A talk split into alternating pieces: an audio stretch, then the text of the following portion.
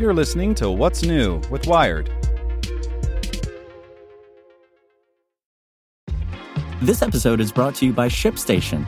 You know, some things take a lot of work, like sending little robots to far off distant planets. And just as that's challenging, so too is running a successful e commerce business, especially when there's so much to do.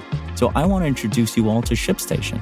Now, I love using ShipStation because of its easy to use dashboard, which makes managing orders and printing labels a breeze and super smooth. Oh, and the customer service is just out of this world. It's exactly what you need to help grow your business. Sign up for your free 60-day trial at shipstation.com slash technews. That's shipstation.com slash technews. This podcast is supported by Tools and Weapons, the podcast hosted by Microsoft Vice Chair and President Brad Smith. Each episode features insight you won't find anywhere else from the center of the conversation surrounding emerging technologies like AI.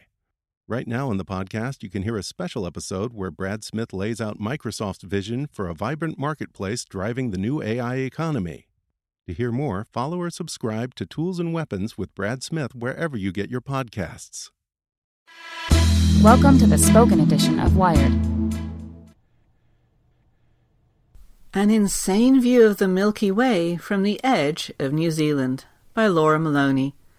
New Zealand's South Island spans 58,000 square miles of breathtaking verdant terrain, but nothing on the ground surpasses what's in the sky. The region is home to the largest dark sky observatory in the world, glittering with millions of stars and spectacular views of the Milky Way. Photographer Paul Wilson lives on South Island and is an ardent stargazer. He spends countless hours traveling to far flung corners of the island to point his camera at the heavens.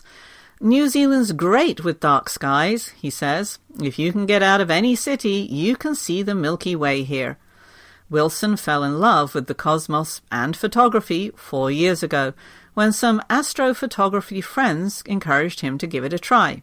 He now makes multiple long exposure images, stitching them together to create one enormous photo, sometimes more than 500 megapixels. Wilson typically shoots between February and November when the nights are longer, cross referencing light pollution charts with Google Maps to locate the best stargazing spots. It's how he found Hickory Bay, about two hours south of Christchurch, where he lives. It's very remote, he says. Once when I was out there, a farmer popped out in his underwear to ask what I was doing. He nabbed one particular shot of the bay on a still, clear night in February. It was about 3:30 a.m. The tide was going out, and the Milky Way was just beginning to rise in the eastern sky. Wilson hooked his Canon 1D X Mark II up to a panoramic mount and tripod on the edge of the wet sand. He made 25 20 second exposures, five down and five across, to capture the entire scene. Later, he digitally stitched the photos together in the program Autopano Giga.